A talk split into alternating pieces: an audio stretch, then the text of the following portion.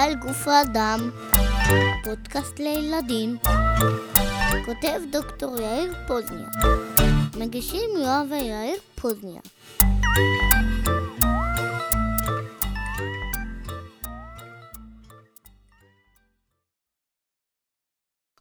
חיה הפיראטים ממקונף להם, לשוט על פני הגלים, לחיות חיים ששודד ים, רק זו הבחירה שלי. רק זו הבחירה שלי. אני מבין שראית את פיטר פן שוב. נכון, בא לי להיות פיראט ולצאת להפלגה. אתה חושב שחיים של פיראט הם חיים טובים? בטח, בוא נצא להפלגה, ערם עוגן!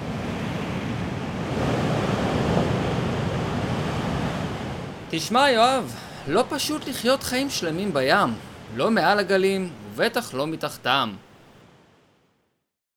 להיות ימאי זו עבודה של ממש. הים הוא מקום מרתק. רוב כדור הארץ בעצם מורכב בעיקר ממים, אוקיינוסים, ימים ואגמים.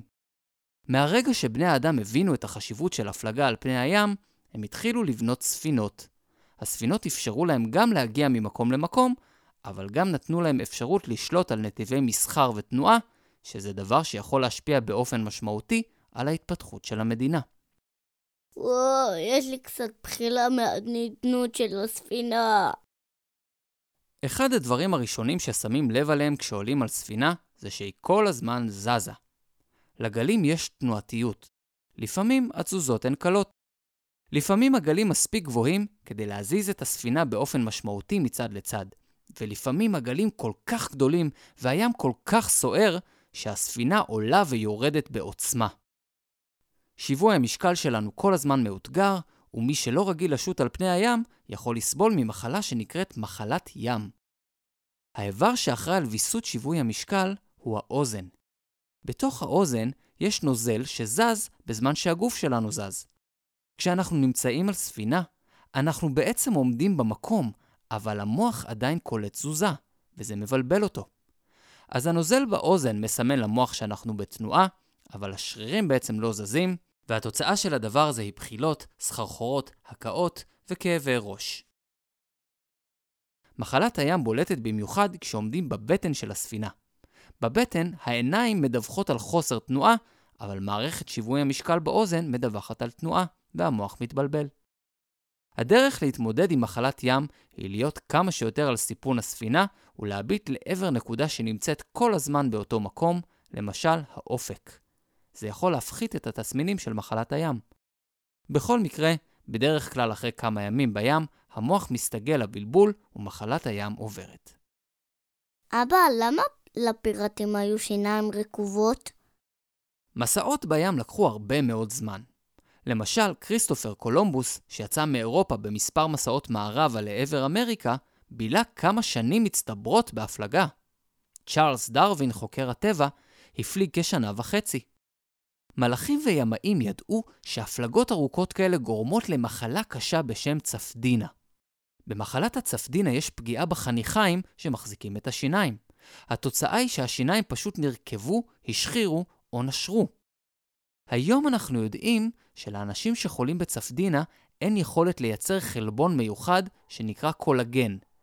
החלבון קולגן הוא כמו פיגום שעוזר להחזיק את הרקמות והאיברים שלנו במקום, והוא נמצא בין השאר בחניכיים שמחזיקים את השיניים. במשך הרבה מאוד שנים רופאים לא הבינו למה דווקא במסעות ימיים ארוכים יש כזאת פגיעה בחניכיים. בשנת 1753 החוקר ג'יימס לינד ניסה לחפש תרופה למחלת הצפדינה. הוא בחר ספינה עם 12 מלאכים, ולכל אחד הוא נתן תרופה אחרת. בין התרופות היו שם גם חומרים טבעיים, כמו למשל מיץ תפוזים, חרדל וחומץ. מבין כל המלאכים, היחידים שהבריאו הם אלה שקיבלו את מיץ התפוזים. בעקבות המחקר, התגלה שבמיץ התפוזים יש ויטמין C, שחשוב מאוד לייצור של החלבון קולגן ולמניעה של מחלת הצפדינה.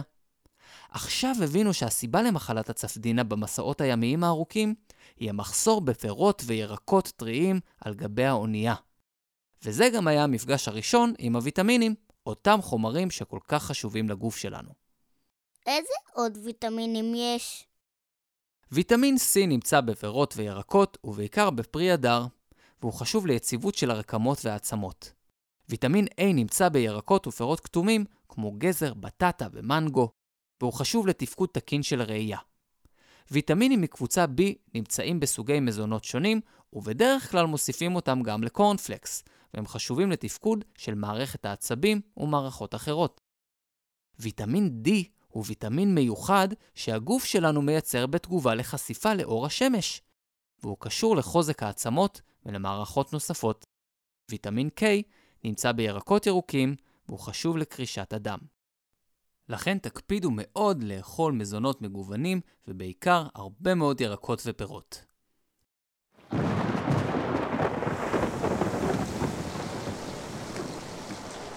יואב, יש סערה בים. מים נכנסים לספינה. אנחנו חייבים לנטוש. אבא, בוא נקפוץ לסירת ההצלה.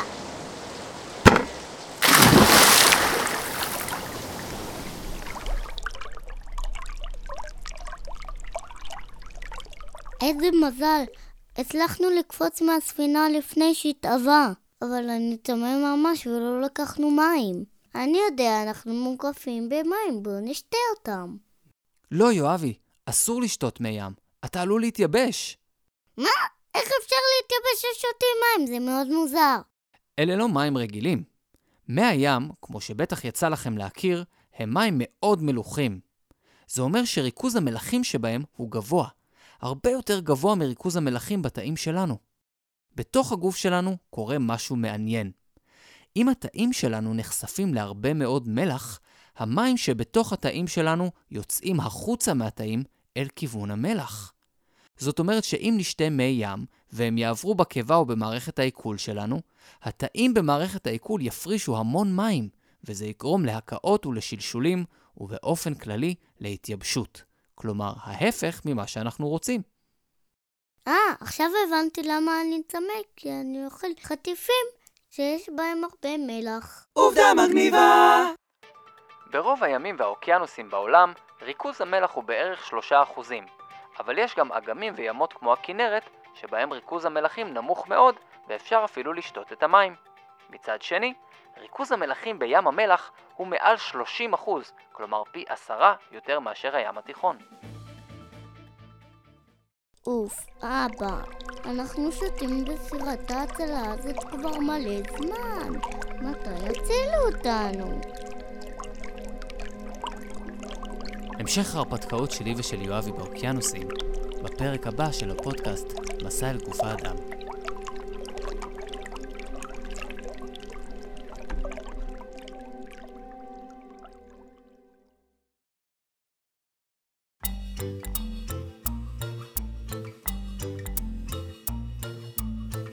זה היה מסע אל גוף האדם.